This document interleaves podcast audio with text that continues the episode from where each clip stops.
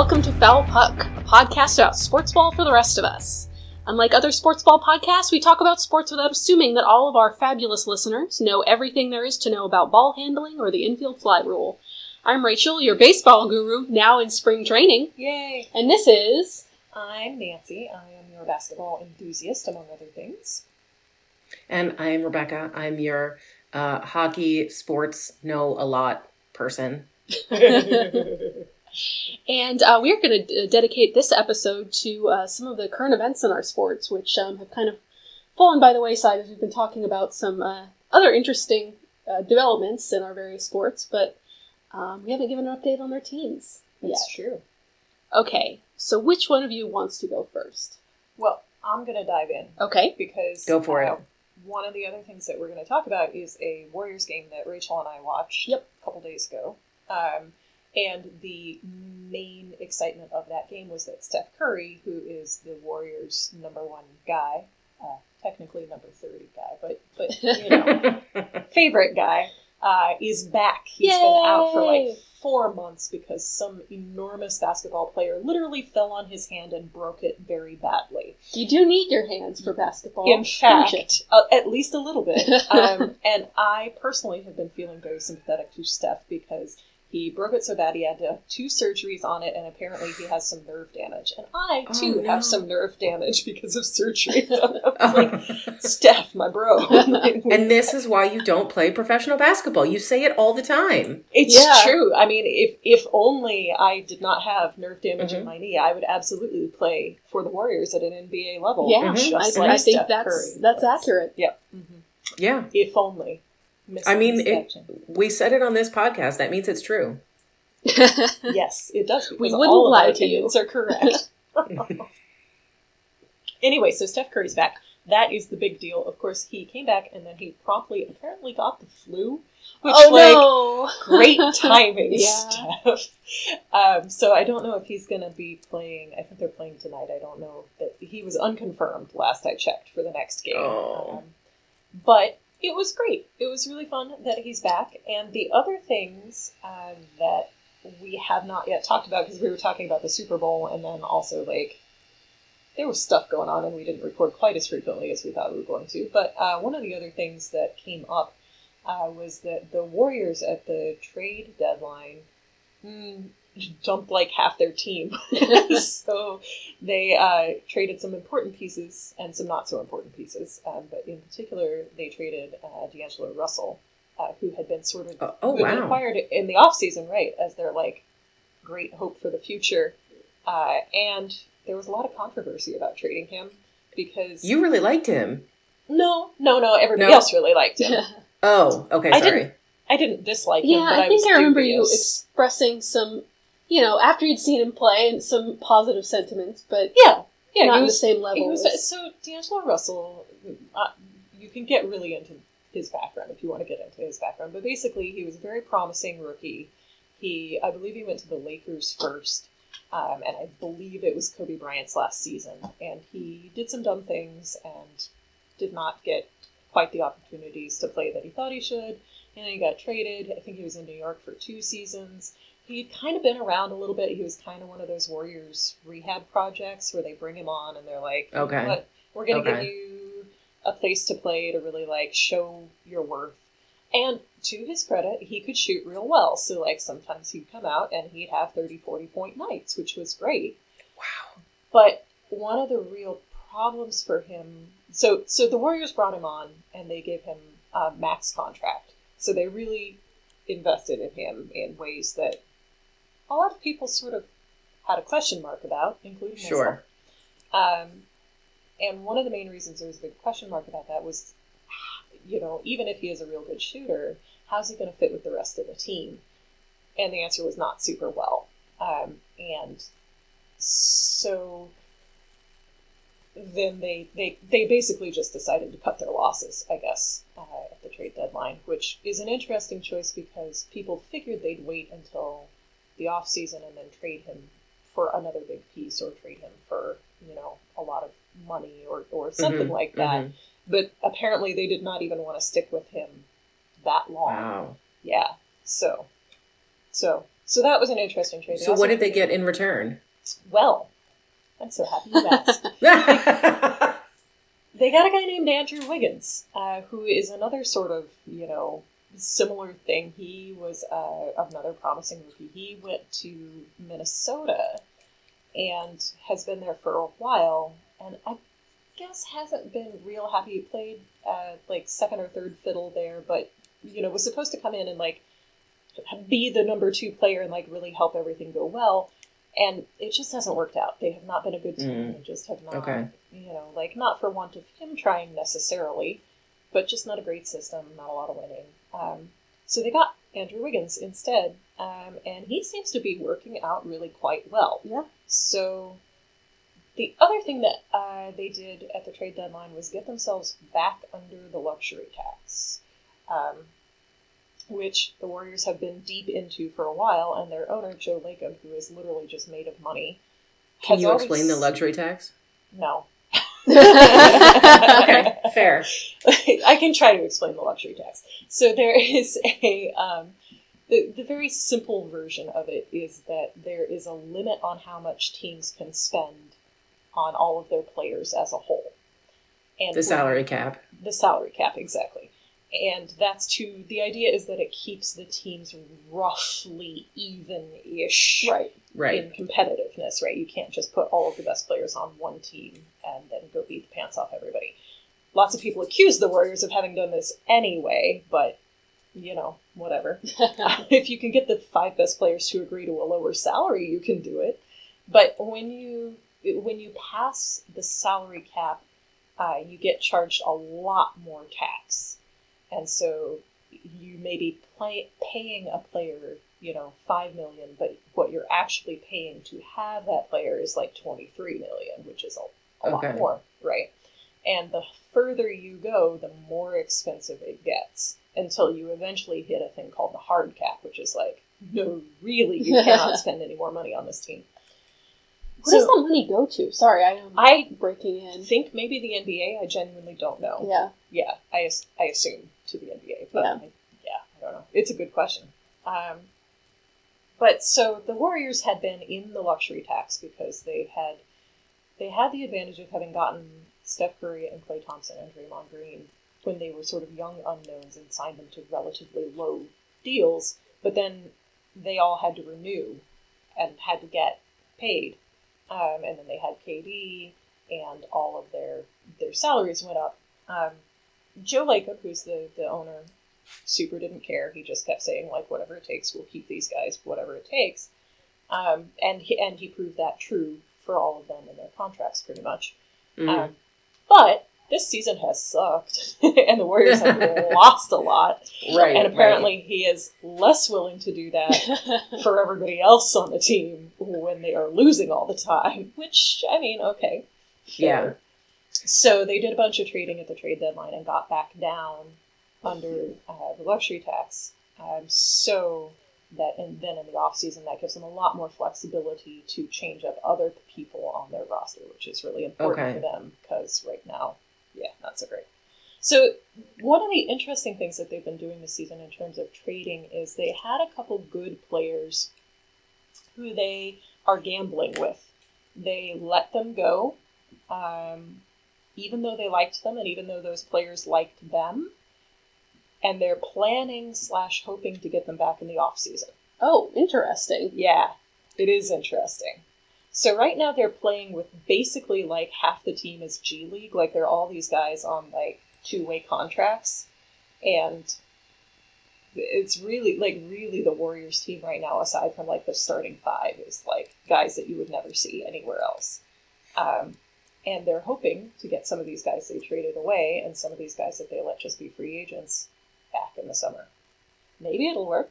Yeah, that sounds like you break up with someone to play the field. Uh, yeah, and just kind so of hope they don't get exactly together with what anyone is. else. Yeah, is literally what that they're not a good bet. But it's really interesting that you bring it up. Um, so I have been listening, but I've also been looking as I'm Yeah, great. listening. No, do it. Um, it looks like you explained the luxury tax exactly right.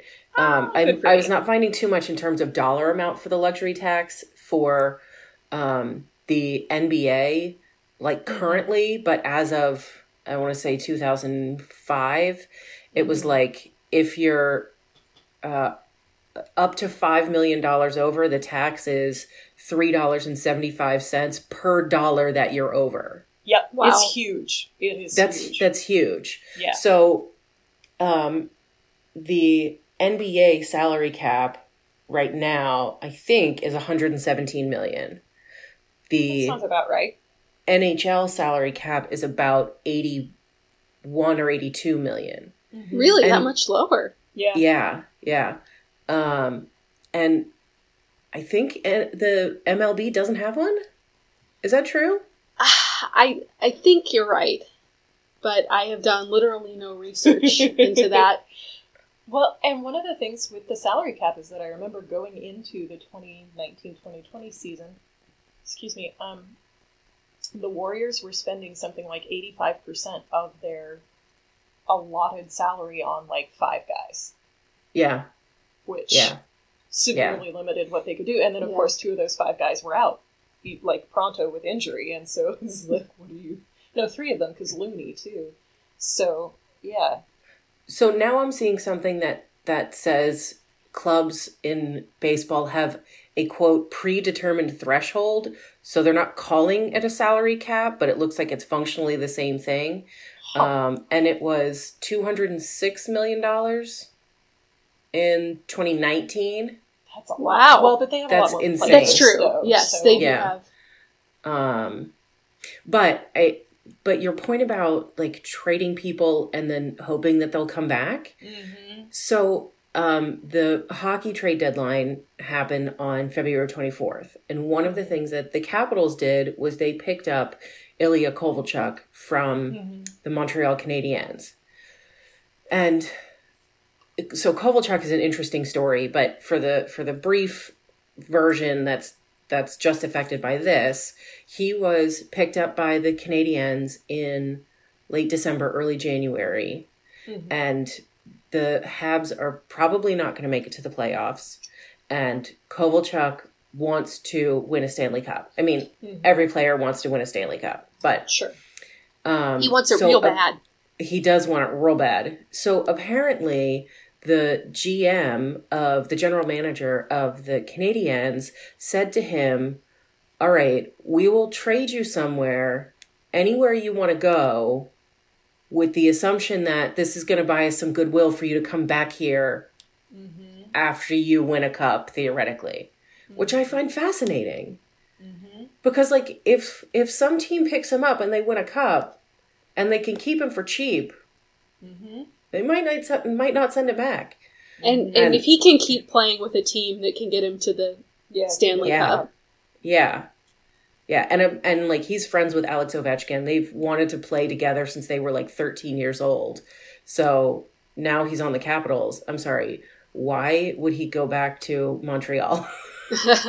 sorry, Habs fans, but um, but I I I'm with you. I find that whole concept fascinating. That we're gonna trade you now, but we'll sign you again. Like we promise, you can come back here. It's just weird to me. okay. I'm trying to think about what else has been going on with the Warriors. The trade deadline was the biggest thing. The trading D'Angelo Russell away, um, in particular, though there were a few other guys they traded to, was was such a big deal. And and I think it was really a big deal because it was so clearly just like a vote of lack of confidence. Yeah. you know. Um, yeah, to not Mhm. even go through the whole season. exactly. Even when you know like it's a losing season and like you're just there's Yeah. no salvaging it. Like Do you think there were like personal disputes that got involved? I don't know if I would necessarily say I would think that there were personal disputes, but I do think it's clear that like something was just not clicking. Yeah. You know, like he. I mean, the thing that I said last fall about watching the Warriors, and which has remained true all season for the most part, is just that it's like five different guys each playing a game Yeah. rather than a Yeah. team trying to play a game. And I think D'Angelo Russell really showed that. I think one of the other things, and this is you know based on hearsay and lots of Twitter, um, was that there may have been the sense that he was not interested in improving his game in the way the Warriors wanted him to improve his game because the Warriors Mm. focus a lot on defense and on sharing the ball. Like that's those two things are, are hallmarks of theirs. Um, and he's a very good individual player who knows what he does well and you know not unfairly wants to play to his strengths rather than have to learn a whole new system Mhm. and you know focus on what he's doing in relation to Mhm. the best. He's terrible on defense. Mhm. Um, so I kind of think maybe they brought him on thinking, we'll teach him to play a little defense. He'll be a big star for us while, you know, Klay is out and, and then Mhm. Promptly while Steph is out.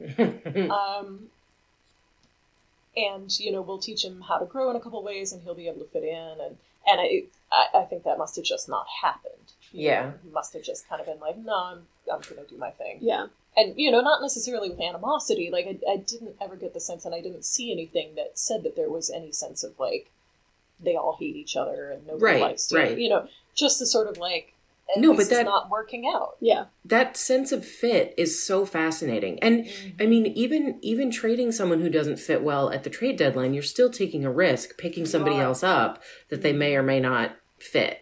Mhm. Um, especially for teams that were, you know, that are that are big buyers at the deadline and just trying to mm-hmm. pull on assets. You've no idea if all of these, you know, star players, really good players, you know, skilled players are going to get along, and that's frankly that's half the battle when you're trying to get to the playoffs. yeah no it's really true well and the other thing was uh, looking to the future andrew wiggins fits the needs of the team better um, Mhm. just in terms of like what position he plays and what kind of role he plays. So I think I think it made a lot of sense. I mean, I think it was a very I think it was very much a gamble, um, but it's so far it seems to have paid off. Andrew Wiggins seems to be fitting in pretty well. Um, he's on the like I think it was like one game that Steph played back so far. He and Andrew Wiggins have played together well. Um, Nice. so so it seems like it may have really paid off and then if they can manage to get back the couple of guys that they are hoping to get back they might come Well, out I guess okay. what they were doing wasn't working clearly, so they might as Yeah. well take some chances. well right especially i mean it's already a lost season so Yeah. like you kind of can't get any worse the only the only it can always get not. worse. not much they're, they're at like 15 wins um, but yeah so so i mean if you're gonna take a gamble like that now's the time to do it i guess so Right. So that's that's my Warriors update. I think that's pretty much it. Um, and it looks like as of an hour ago, he is out tonight. Yes, that that checks out. Okay. Um, Steph Curry. con- yes, Okay. They have confirmed that he does not have coronavirus. He just has the flu. They think he caught it from his infant son who had it recently. So- Aw. oh, babe. Yeah, but yeah, what timing? yeah. He made just back from from being out for four months. Also, when the plague is going around, and now yeah. hashtag sorry I have the flu. At least he didn't re-injure himself. I'm always whenever somebody comes I back from injury, you know, Oh god, yeah. Well, sitting on the that edge of my seat waiting for some Right. other guy to fall on his hand. Well, and that's another thing, right? So there was a lot of question over whether they should even bring Steph Curry back or just let him sit out the rest of the season. He wanted to come back. No, I'm Klay sure. Thompson Of course has he did. been- Right, of course he did, right? Right. And there's an argument for getting him in playing with the rest of the team, right? Like get him Mhm. used to these other folks. Klay Thompson has been ruled out for the rest of the season. There was thought Okay. that he would come back after the All Star break, but they have determined that that's not the case. Um, so that's a bummer. Uh, but the other thing is that both Klay Thompson and Steph Curry were uh, maybe going to go to the Olympics this summer, Oh, and so they were kind of That's right. focusing on like you know Oh. instead of having them come back and like play out the end of a losing season, maybe just let No. them keep doing rehab and then go to the Olympics. yeah. Now, what's that like having your favorite players go to the Olympics? Because the NHL hasn't gone to the Olympics in Right. I mean, the last two, at least. honestly, it's just weird because, at least for me, because like they're playing on a team with all these other guys that they play against, and so it's like I kind of don't know who to root for. Mhm. like it just feels strange. I mean, I think it's probably very fun for them in that way, Mhm. but but as a fan, it's a little bit like, okay, well, I'm rooting for just Klay. or like, Uh, that's know, what like, that's what I do. just Steph. It's yeah, it's strange. Yeah, shortly after the regular season of hockey ends, they do the World Championships of hockey. And I enjoy watching that just to watch the individual players. I don't Mhm. necessarily care who wins. Mhm. Um, but I guess part of the difference here is also that um, the Winter Olympics are during the hockey season, Mhm. and the Summer Olympics are not during the basketball season. Right. Well, and the other piece too is like basketball is one of the more boring things to watch in the Summer Olympics. Like, honestly. so I just, you know, if I'm watching the Olympics, which I don't always because I, you know, but I did, I did watch some of the most recent Summer Olympics and some of the most recent Winter Olympics. But I like to watch like the more obscure stuff, the stuff I wouldn't otherwise be following, and like I like to watch the gymnastics and the swimming and the synchronized diving and like Mhm, all that mhm. nonsense. hmm I can watch basketball the rest of the year. I don't really care about Mhm. Olympic basketball. I guess. That makes sense. Yeah, Yeah, and I've been looking up some stuff because I um, I knew they took baseball away a few years ago and they're bringing it back for this Oh, okay. Olympics, and I wasn't sure how the team um, was going to be determined. Um, looks like four teams have qualified: Japan, Israel, South Korea, Mexico. Hmm. Um, another another American team will qualify through an America's Continental Tournament in this month. Mm. So I don't know, but I don't know who the team is made up of. And you're Right. right, Summer Olympics are going to take place during Right in the middle of baseball, Baseball season. Yeah, interesting. yeah. So I'll have to do a little more research on that. Well, we can have all sorts of conversations about different sports in the summer when the Olympics. Oh are yeah. on. Yes. Oh, I'm yeah. So excited. That's going to be fun. Yeah. yeah. Okay. Well, Rebecca, as you cough your lung out, how Yeah. uh, what's going on in your sport these days? Uh, so in a in a odd turn of events, uh, the Flyers have won nine games in a row. Hmm. Dang. Yes, and the Capitals have lost something like eight of their last ten. Oh no! Yeah, yeah. So Caps are playing extremely poorly. Um, they managed to take it into overtime last night, which was a shocker to everyone because they've been playing so poorly. Not because they shouldn't have won, because they should have won, but they just they they like they can't string together sixty minutes of a game. What's happening? Um, Do you like? Is there one particular thing they're just falling apart on, or is it just like sheer dumb luck? So I wish it was dumb luck, but no, it's it's not. They are still taking far too many penalties, which has been a trend this season, but for a long time this season they were able to effectively use their penalty kill unit to stop the other team from scoring when they had an extra man on the ice. Um, their penalty kill is still doing pretty well, but they're taking enough penalties that those players are getting very tired. Oh, that sucks. Um, and it's and it's a like every once in a while I don't mind a penalty because you can stop a scoring play or Right. or something Sure. like that. But a lot of these are undisciplined penalties that they just do not need to be taking. Not Um, strategic. and then, no, not strategic at all. Very emotional sometimes. um, and uh, and they are struggling to have their passes connect. It's really interesting to watch. So if you if you watch a hockey game with a team that's clicking, so like if you watch a Flyers game right now, Mhm. um, you can hear on the broadcast the slap of the puck against the stick when it goes from player to player, right? You can hear those really crisp passes. When you watch the Capitals, it's like they get a one one good pass out of five. Wow. And so it means they're chasing the puck or they have to spin around to get the puck or the other team takes it away or any number of things. Mhm. So I don't know how you fix that problem. um, but it's it's very frustrating because they have the skill to win and they're good enough to win and they have the chemistry to win. I mean, they're still first or second in their division, Mhm. but it's because they played so insanely well in the first half of the season. right. And but if they continue like this, they will just play themselves right out of the playoffs. But on a positive note, Flyers are doing amazing. Um, of course, as a lifelong Philadelphia sports fan, I am waiting for that to be ripped out from under me right, naturally. because that's that's what happens. And uh, the Flyers are actually playing Boston tonight, and the Bruins are very good this season. So uh, it would be. I mean, it's always wonderful for the Flyers to win, but it would be extra good if they could beat the Bruins. Also, because fuck Boston sports. Word, fuck Boston. Standard, Yeah. standard uh, podcast Yeah. position on this. Yeah, yeah. Um, so that's that's my teams. Um, the uh, the hockey trade deadline passed as well during the during our last uh, podcast break. Um, there was there were so many transactions this year compared to last year. I remember so we we talked about this very briefly early early on in the podcast that Rachel is largely uninterested in trade deadlines. I, I'll just have other a brief nap right now. Yeah, yeah, yeah. The Rachel on the other hand- session. yeah, I uh, blocked my calendar for the NHL trade deadline about four months ago so that I wouldn't have any meetings that day. That's so that I could so that I could just follow the news.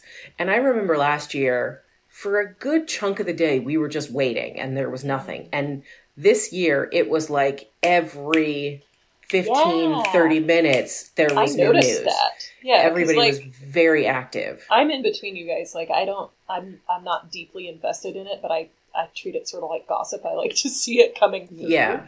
Yeah. But it, I don't I don't I don't care care, but I find it entertaining. But right. Yeah, I really noticed that this year. There It was like a lot of action morning this year. until night. So Yes. a- across the league, not just your Yes. teams. yeah. Yes. Wow. No, in fact, my teams were relatively quiet. Um, the Capitals finished their moves on Sunday, and the trade deadline was Monday. The Flyers picked up one or two minor guys. Stars didn't do anything. Avs, they might have picked picked up one person. Oh, they did. They picked up uh, Namestnikov. Um, so they were very quiet, but um, but the Ducks, the Oilers, um, the Panthers, the Blue Jackets, the Wild, the Kings, so the Sharks, Yeah. quite quite a number of transactions. Um, not not a lot of huge ones. But a lot of Um, like just a lot of small motion. Yes, a lot of small motions. Um, I'm going. I'm going back through the the list. Um, so Ilya Kovalchuk was was I mean big for me because it involved the um, Capitals. Well, and one of the Um, players that I like on the Sharks went to the Capitals, right? Dillon. Brendan Dillon, yeah. Yeah. Yeah. So Mhm. I'm, I'm bummed about that, but I'm happy for you. yeah.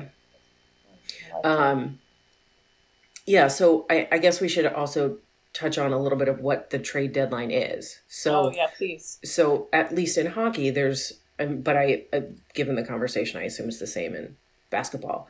There's a de- there's a point in the season at which no other trades can be made and that player be eligible to play in the playoffs. Right. so teams can continue making trades throughout the rest of the season but the player doesn't get to play. So no player wants to be traded after the deadline.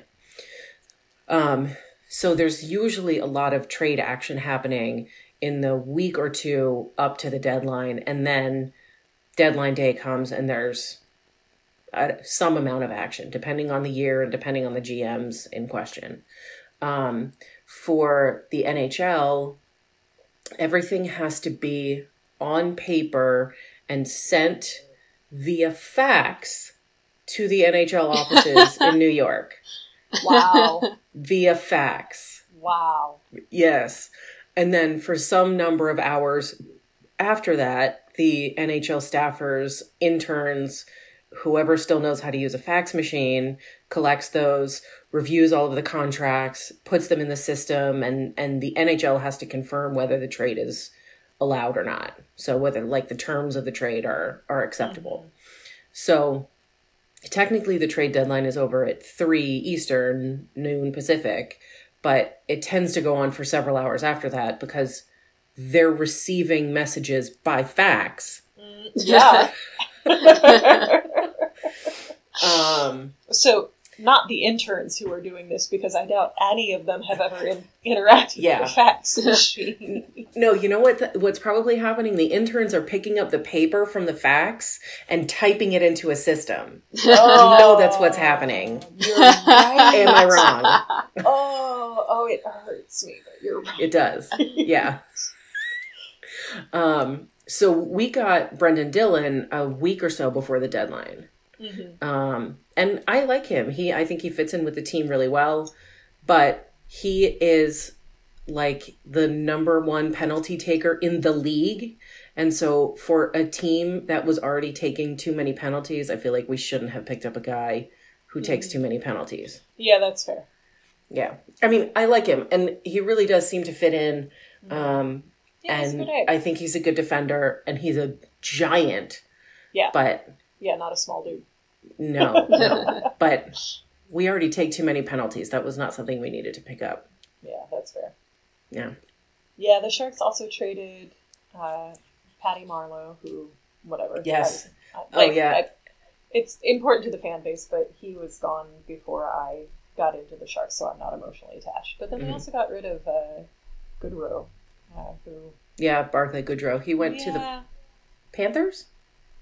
I don't remember. He wasn't like ever one of my like top favorites, but I always liked him. I thought he was a good good player. I thought he didn't necessarily always get the credit he deserved, so a little bummed to see. Oh, he went to the Lightning. Oh, okay. He went to the Lightning. Um yeah, and unfortunately Patrick Marleau is now dead to me because he went to the Pittsburgh Penguins. Uh, So- yeah, Sorry, Patty. yeah, that's okay. Yeah, who else did you guys get rid of? Mm, bunch of smaller time guys, I think.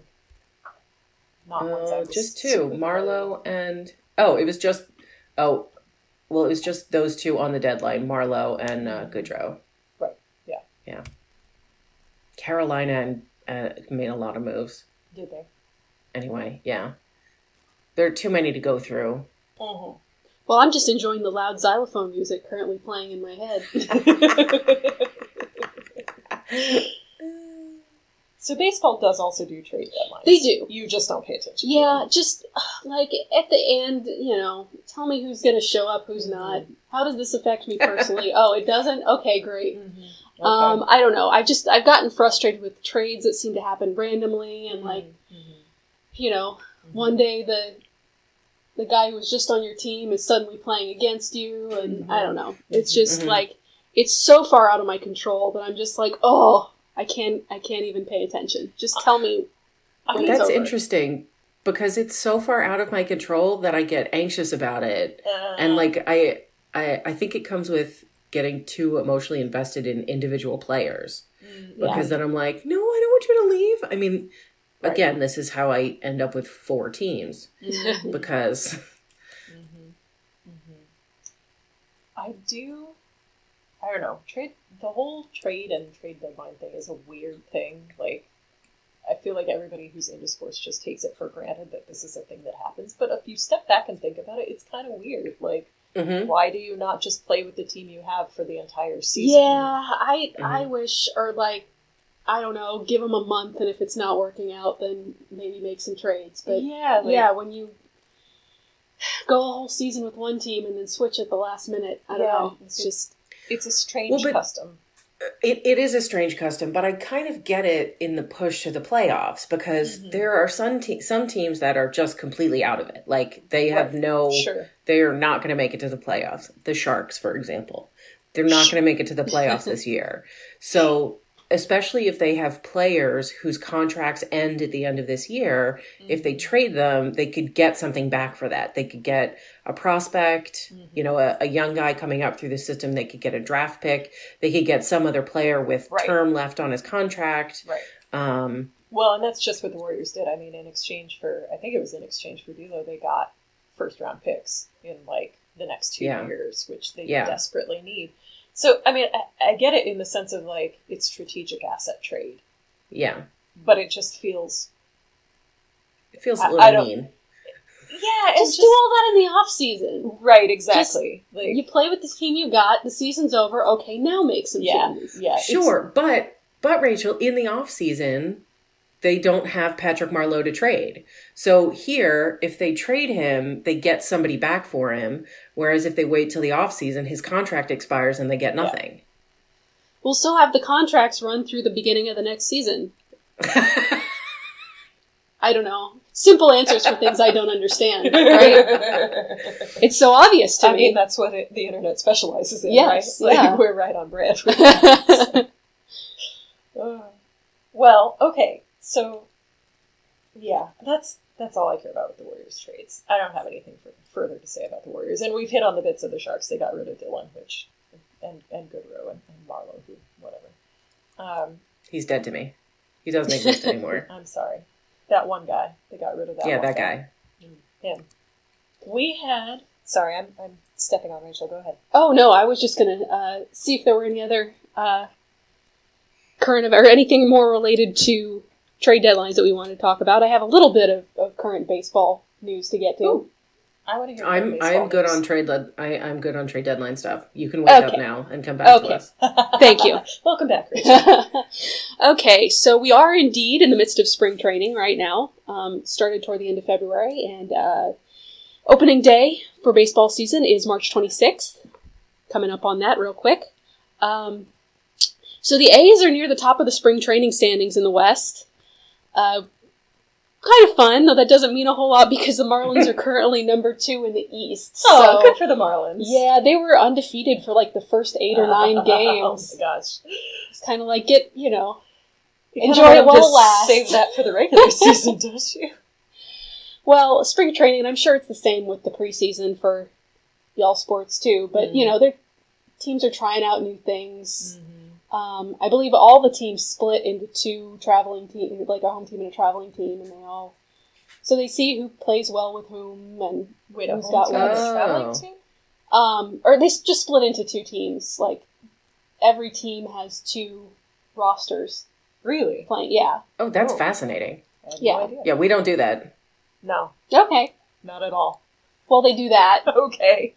um, and you know, see see what's working, what's not. and so it's the, the time for experimentation. hmm Um, so uh, to uh, answer a question that Rebecca you had without Yes. bullshit. Yes. Um, so fun in that? no, I did enjoy the bullshit. That was good. yes, so uh, Rebecca's question had to do with why the spring training reports. Uh, one was one half was headed with grapefruit and the other half was Mm. headed with cactus. I'm still sad Yeah. about the cacti. Yeah, um, and my response was the the teams that are struggling, uh, they they get to play with a grapefruit because it's easier to hit. Um, but the the better teams want to challenge themselves by playing with a, a dwarf barrel cactus. Um, the pitcher gets a special glove, you know. Um, yeah.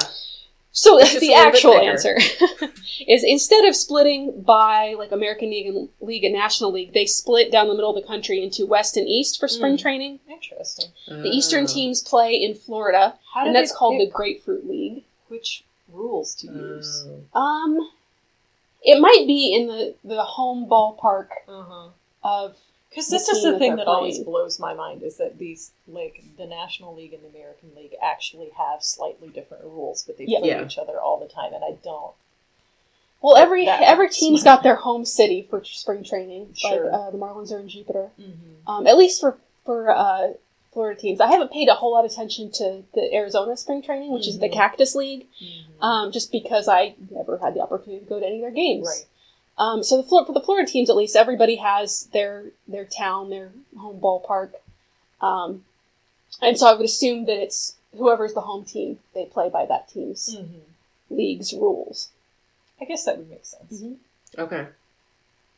So Oh, yeah, I I'm not sure. I, I went into the I went into my um my app to look for uh to look for when the Yankees were playing because I was with my grandmother and she needed to know when the Yankees were playing. And I looked at the standings and saw grapefruit and cactus and I was like, is my is my app okay? What is Yeah, happening? I I understand them not wanting to go with like citrus and cactus because the words are, are Mhm. too similar. Yeah. But using grapefruit just kind of baffles me. Instead is it orange. always grapefruit Or- and yeah. cact- cactus? Yep. Cactus? Yep. Every year it's grapefruit and cactus. Yep. So yeah, you got orange, you got lemon, you got I mean, the, the Lemon League is kind of a whole different. Yeah, I can understand why they avoided lemon League. But Tangerine League sounds good. It's long though. I mean, Orange League, Palm. like Palm League. Like a cactus and a eh, palm. oh, palm. the Palm Yeah. League. Oh, that would make sense. Yeah. If it's in Florida. yeah. Well, while we're talking about spring training in Florida, actually, I just wanted to put this note in. So, there was a friend of ours uh, named Joyce Schnabrick who uh, went to church with me for a long time, and she recently died, uh, in, like January in January, and we had her memorial service, and they were telling stories about Joyce, and Joyce was first of all hilarious, uh, and second of all a huge sports fan. Um, she kept in- incredibly weird hours, at least in part, so she could stay up and watch tennis live in Australia. So oh my god, I know people who do that. yeah, so one of them was Joyce, and so you would frequently, if you ever like looked at her Facebook activity, you'd see like Joyce up at four a.m. like screaming about sports in the Facebook feed. Which you know, this is like a five foot nothing little old lady who wore purple glitter nail polish a lot, right? Amazing. Yeah, she was and Life grilled me on the ingredients of my key Oh, lime that's pie. right, she did. Yes, um, and it was all sports. Like she was super into tennis. She was super. She would watch, you know, the high school league uh, softball championships. She would watch t-ball. Like she was into it all. Um, and so at the uh, memorial service, her brother was telling stories on her, and one of the stories he told was that um, apparently the Red Sox do spring training in Florida, and they lived in Florida, and apparently the thing that got her into sports was that she and her girlfriends would go watch the Red Sox do spring training and would go down and sit on the roof of the dugout and like be friends with Oh my god. the famous Red Sox players uh, who, you know, mean nothing to me, but apparently Bobby Doerr and Johnny Petsky, Petsky, Pesetsky, something like that. Uh, Joe Pesci? No, no, no, no, not him. Uh, I looked them up. I did Google them. They were they were real famous players. But yeah, apparently That's Joyce, awesome. Joyce and Yeah. her girlfriends, as like thirteen and fifteen year olds, would go sit on the dugout and hang out Oh with the my players God. and watch summer league or uh, spring training baseball in Florida. And from then on, she was sold. She was a sports fan. That's so Yeah. cool. Yeah, I just thought it was a really cute story. So. Yeah, it's uh, it's a little more structured now, but I do know a guy who liked to go to the uh, the Braves games a few years ago Uh-huh. heckle, heckle Chipper Jones from the outfield. so. nice. So yeah, um, so and to follow up on our conversation from the last episode uh, on the beanball, um, several Twitter accounts have sprung up to track uh, uh, Astros bean counter numbers. Oh no. um, how many batters have been hit by pitches. But as of, I think two days ago, at least I haven't checked since then, um, Astros have only been hit by seven pitches in spring training games, um, which Cardinals have been now hit by eight and several other teams by six. Okay, so that's relatively average. then. Yeah, and if you look at the players who are That getting still hit, seems like too many. eh, You gotta account for some accidents. yeah, and there is like one of the ways you can tell if, if a if a batter gets hit by a um, a non fastball, it usually means that it didn't mean for them to get hit. Like a curveball that curves too much or Right. doesn't curve enough. Sure. Um, and Okay, but this is this feels like one of those things to me that you're a pitcher, you have one job to do. Your whole life's focus is pitching a ball over a very small area, right? And and a foot away from that area is a very large human. It seems to me that if you're good at your job, it should be easy to avoid the very large human. See, this is like the all basketball players should have a hundred percent free throw rate. yes, argument. they should. well, I, I got two things to say about that. So first of all, if the job was to pitch the ball right down the center, right Mhm. over the plate, then yes, mm-hmm. pitchers would be there would be Okay. very very few hits. Mm-hmm. but you're not trying to pitch a nice, you know, fastball right down over the plate. You're trying to make it look like it's going to over, go over the plate, but then, you know, Okay. curve in an That's a good way, right? Okay. or, you know. Make it look like it's not going to go over the plate, and then it does. Right. And- yeah. And also, pitchers are just pitching so many times in the course of the game, Mm-hmm. and, you know, very tiny, um, you know, hand position changes, Mm-hmm. you know, tiny bits of moisture on the player's hands uh, can turn into huge changes when they throw it. Mm-hmm. Okay. All right. That's fair. Yeah. Um, so I concede the point. yeah, and so most of these these hits are not, you know, the pitcher trying to to bean somebody. Um, but I mean, and if you look at the players who are getting hit and the pitchers who are hitting them, um, it doesn't quite match up in terms of like, you know, the players getting revenge. So I figure this means either two things: either the opposing players are trying to rise above the low expectations that have been set for them, or more likely they're all waiting for the regular season Yeah, to begin be to have the bigger crowds and the national audience. so Well- we'll see what happens when the regular season commences. nice, Yeah. nice. So that's what I had about uh, spring training. Um, we did want to get to the uh, the basketball game, Steph Curry's first game back, which was on the fifth of March. That sounds right. As I bring up every window but the one with my notes on it. Um, so the Warriors uh, actually ended up losing that game, they did. uh, although it was close at It several close. points, and They they did. gained a whole hell of a lot of momentum in the, the third quarter. And they, they did much better than I expected, honestly. And I really thought that they were actually going to win it for a significant chunk of the game. Yeah. And there were a few slip ups, like poor Damion Lee, who'd been playing so well for the whole game. Poor Damion Lee. Messed up like three, Three times, times in a right in a row. all Right in like the last mistakes. minute. Yes. Yeah. Oh. That you, you felt for the Oh, guy. I did. I, Um, it was like, oh, yeah, bless his heart. I Yeah. felt terrible for him. So uh, I just have a couple questions here, and uh, Mhm. you know, and most just for Nancy because Mm-hmm. she'd be the one who knew of the three of us. Um, so, are you surprised Steph started, given that he can only play 28 minutes of the game? No, not at all. So, so the thing that you're saying here is correct. That Steph is on what's called a minutes restriction. So, it's normal to, and, and this is normal, I think, in hockey too, to manage the amount of time like your star guys spend out there, right? Um, you don't want to wear out your star players if you don't have to. So the minutes that a basketball player plays will always go up in the playoffs, usually, if they're a good Mhm. player. But during the regular season, it's like whatever. Steph Curry, I want to say, averages around like 32, 33 minutes a game, something like that. So he'll usually play all of the first quarter, all of the third quarter, and like a good chunk of the fourth quarter. So, for a regular season game, this wasn't hugely restrictive. That it No, had not on 24 usually restricted. minutes. Yeah, Okay. so the 28 minutes is, you know, enough to like get him really warm, to get him like in the swing of things. Because if you're putting him in and then pulling him out too fast, like that's not really letting him get into his rhythm, Right. which is important. um, so, so I'm not at all surprised that they started him. He was, you know, the reason anybody was watching that game. so, like, yeah, you, you lead with with putting your star player that is beloved by everybody back in the Mhm. starting lineup. Like, yeah, absolutely. And I'm sure it's what he wanted to. Like, one of the things about Steph Curry is he really just loves playing. It's very clear. So just holding him out of the starting lineup to just to make sure that like he played one less minute or something. It's not. No, no, no. I was not surprised. Okay. I'd love I love when they do those kind of like symbolic starting lineups. Yeah. yeah. every it's every nice. once in a while in hockey you'll get two brothers playing on opposing sides Oh, and yeah, the yeah. and even if they're both like Mhm, third line defenders or 4th line Mhm. forwards mhm, they they will frequently the coaches will frequently start them against each other just for that little moment mhm.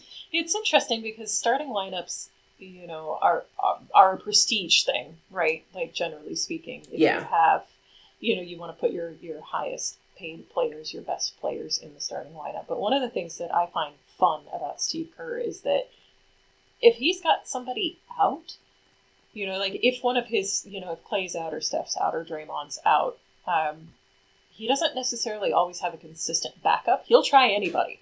So Mm. you'll see diverse starting lineups on the Warriors a lot more than you will on other teams. He doesn't necessarily have like, okay, Steph's out, so we're only going to put this guy in instead. Yeah, they Mhm. um the, the announcer said at least once that this was the 33rd different starting lineup for the Warriors this season. Right, which Wow. in that case that reflects a certain level of desperation. but there is truth that Steve Kerr is a lot more willing to just sort of mix things up than Yeah. a lot of other coaches are. Yeah, and they also said that uh, Steph had 10 new teammates Mm-hmm. uh, than he did. Mm-hmm. Which Last time he was on the the floor. of messing around they did at the trade deadline. Yeah. yeah. Like I'm not kidding when I said they swapped like basically half their team. Wow. Yeah. 10 new teammates since the last time he played. Yep. Wow. Yep. It's a lot. And were there some that had come and gone by the time that Steph came back? Um, possibly. There was at least one who I think played. Actually, I think maybe D'Lo played like four minutes with Steph before he was injured, and then was gone. That's gotta suck. You're like, yes, I'm gonna play with Steph Curry and if Klay it Thompson. wasn't and- D'Lo, it was somebody else. Well, right. I mean, that's the thing. Like, yeah, it has sucked for them this year. So, uh, something I heard uh, quite a bit from the announcers. I'm going to see if you agree. Do you agree the ball movement looked good? I do. So one of the things that I was really happy about uh, was how energized and engaged the entire team looked with Steph back. Um, I have not been watching a ton of Warriors basketball, just mostly because I have been busy with other things in my personal life. Like it hasn't necessarily been that they have sucked and thus I haven't been watching. It's just been like I got shit going on. Um, but also they've sucked, and so it's been a lot less fun to watch them so I haven't prioritized it in the same way I might have otherwise. Um, but the games that I have caught, it's been a lot of, like I said, five different guys playing basketball, not a team. And so it was really nice to see, you know, Andrew Wiggins looked really good. He looked engaged. He looked like he was, you know, he was passing the ball. One of the things that's really classic about the Warriors is that they move the ball a lot. Uh, they don't just like bring it out, give it to one guy, and then like let him shoot it. They pass it around, and it makes it very hard for other teams to keep up with them. And they were doing that, which was really nice. Um, Is that something that they have struggled with the rest of the season? Yes, very much Okay. so. Yeah. Um, so that was really nice to see. Uh, I felt like the entire rest of the team was like really putting in an effort. Like it wasn't entirely successful always, but you can see that they Yeah. were really Mm-hmm. trying, which is great. So I felt really reassured by that, and and it was so nice to see everybody so happy again. Yeah. I mean, because this is one of the things. Losing seasons are hard on teams. It Yeah. just it doesn't feel good, and I think overall the Warriors players have done a good job of keeping morale up. I think Steve Kerr has done a good job of keeping morale up overall. Um, you know, he's still very much about like, well, okay, it's this season is not our season, but like we're practicing for next year. Like we're we're working, we're growing, we're developing, we're getting better together, uh, which is all great. But having that excitement of having like your best guy, who is also like kind of your hype guy, back on the floor and doing the things that he does amazingly, which he did do. I mean, he Mhm. sunk some Mhm. incredible three pointers, Yeah. which was fantastic. Um, and the bench went wild, and the crowd went wild, and Steph went wild, and like, yeah. So it was really, it was really nice. So yeah, I think the ball movement was good, and I think the ball movement was emblematic of other stuff that was okay. happening.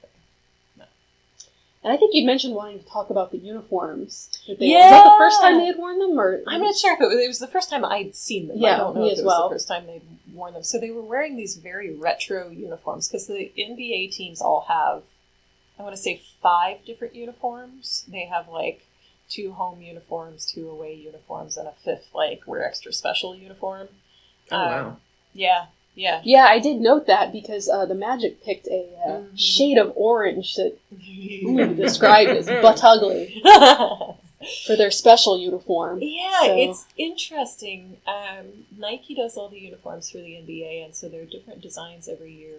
Um, and the Warriors and the Sharks actually do a really good job of honoring like local uh, stuff a lot. And so the logos for some of the Warriors uh, jerseys have really involved. Um, some of the historic logos because the Warriors team used to be in San Francisco a long time ago, and then it was in the Oakland for 47 years, and then it just this year moved back across the bay to San Francisco. But they've done a lot of stuff that's like, well, we're the Bay's team, we're not the San Francisco team now, and so you know they've got these different logos that honor Oakland and that honor the city and that honor the Bay. Um, and this was a very sort of retro jersey. It was like really bright, like what, like yellow and orange and navy. And Yeah, like- yeah, of yellow, red, and blue. It was Yeah, very like kind of seventies. It was very 70s and had like a very 70s font. But I thought they were great, actually. Like they're almost cartoonish. Yeah, they were there was really a- fun. a point at which Steph was sitting on the bench and he had a Uh-huh. white jacket on, and I thought it was a hoodie. It was actually his towel in the matching color scheme that he had over his head. And I was like, "That's a sweet hoodie. I want I that." know they had so the the bench towels were like horizontal, like three fat stripes Yeah. in those colors with like the Warriors logo on them, and they were baller. Like I meant to go look on the store and see if I could buy one, honestly, because yeah, it looks really good. I'm sure So- you could. I'm sh- somebody must be selling them. Yeah, Yeah. So, so I thought it was great. I, I'm, I'm into it, and I need to go look at the rest of their uniforms for this year too. Like I have seen them, but I haven't like gone and looked at them. Um, they definitely they had a really cool design last year or the year before. That's like the Chinatown design. That's really cool. So Yeah. Well, the fact that they have like five jerseys is fascinating to me. Yeah. The thing, honestly, that I found most fascinating was when I figured out that they changed the logo in the center of the basketball court every time so that it Oh. matches the jerseys. Interesting. Oh, I hadn't noticed that. Yeah. Yeah, they do. Oh, Some intern pretty with a paint scraper out there. No, so the floors are modular. You can Oh. pick them up and put them down because you have to be able to because they do concerts That's and shit yeah. in there, that right? makes sense. So you pick up and and and they do hockey games because have you ever seen the videos of them pulling up a basketball court to reveal the ice underneath it's wild. Yeah. Yeah. it's Yeah. so cool Yeah, so basketball courts are modular, and the Mhm. Warriors, I assume other teams do it too, but the Warriors in particular, I'm, I'm aware, have different logos in, in center court to match the different jerseys that they wear. So it's really fun. Yeah. Yeah. Yeah. trying to think if there was anything else I particularly wanted to say about that game. It was a good game. I really enjoyed it. I mean, I was bummed that they lost, but honestly, the game was so good that I kind of didn't Yeah, I really mean, care. You could see them gaining Yeah. momentum and Yeah, it Uh, felt good. yeah. It just, it really felt good was the thing I thought. Um, looking back through, like our- honestly i will i will take that any day i will take an honest Yes. loss where they played well and they looked like they were clicking and like things felt good rather Mhm. than Mhm. well i don't know that i'll take that over a win but a win, but But everybody's unhappy. oh right Well, I, I Um, might actually take it over like a really bitter, hard fought win because I hate those games where it's like really close and it goes back and forth and everybody's just like really stressed and there's too many fouls or penalties and like you know.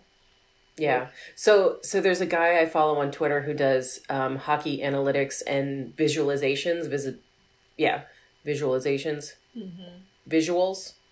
Um, and one of the metrics he measures games by is fun, dull, uh, bad, and and one of them one of them is we may win, but I may die. And That's that's the one that's that's Uh-huh. particularly hard to watch. yeah. that kind Yeah. of game, which is where the Caps and the Stars have been most of the season. Yeah. Yeah. No, I think that was pretty. Oh, I did tweet one thing. So there's a rookie on the Warriors named Jordan Poole who wears his shorts very short. Oh, yes. it's really funny And- and because it's not, you know, it's not like a return to the 70s Right. like short shorts, which, for the record, I'm all in favor Yeah. of.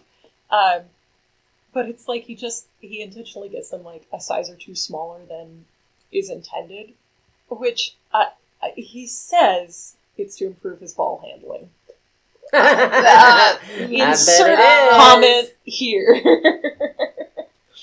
but it's just really funny to like because nobody else is doing it, right? So to like see him out on the court and like you can see half his thigh and also it's tight to his butt. Yeah, Which like, I mean, good for you, buddy. Like, way to go, show off your assets. But it's just hilarious to then see everybody else with them like baggy to their knees, you know. I mean, it's not. as yeah. as it I, I just pulled the, up some pictures of him. Yeah, I I fully support this. right. Be proud, Jordan Poole. Be proud. But Yeah. it's amusing to watch in action. Oh, my one complaint. They're not they were not paying attention to rebounds, which I always find personally frustrating. Yeah. Which Yes. So I would like them to pay a little more attention to rebounds. That would be a good Yes. So by rebounds, you mean when they shoot the ball. Right, so there's offensive and defensive rebounds, um, but basically the concept is one guy shoots the ball. If it, if you're if the guy who shoots the ball is not on your team, you want to get the ball before somebody who is on his team gets another chance to put it up. If the guy who shoots the ball is on your team, you still want to get the ball because then you or somebody else want to put it back up and get a point. Right. Yeah. Right. But there's this thing that happens sometimes where everybody just kind of gives up and runs back to the other end instead of like making Fighting for the ball. Right. And the, yeah, so that always annoys me. Like at least make a token effort. Like at least try try to get Yeah. it. Yeah. So yeah. At That least pretend you thing. care. Right. Exactly. Thank you. But Okay, was there was there anything else from that game? no, I don't think so. Or anything else from the Peanut Gallery? Which is Rebecca and her cat. Such a cute Yes. Which cat is this? Who is our This cat? is Sassy. Oh, hi. She's my old lady. She's my crotchety old lady. She and Matilda She's- get along. 13 and a half. Mm-hmm. And she still only weighs like seven pounds. Mm. Yeah. Just concentrated. Yeah. Well- no, she does not have anything to add. She's enjoying the nice quiet night where mom is not yelling at the television. All right, well, uh, so that about wraps it up for this week. Um, I will throw it over to Rebecca to uh, tell us where you can find us on the social media. Yes, we are on Instagram at at Foul Puck Podcast, Twitter at Foul Puck Pod, Facebook.com slash Foul Puck Pod. Our website is foulpuckpodcast.net. You can email us at foulpuckpodcast at gmail.com.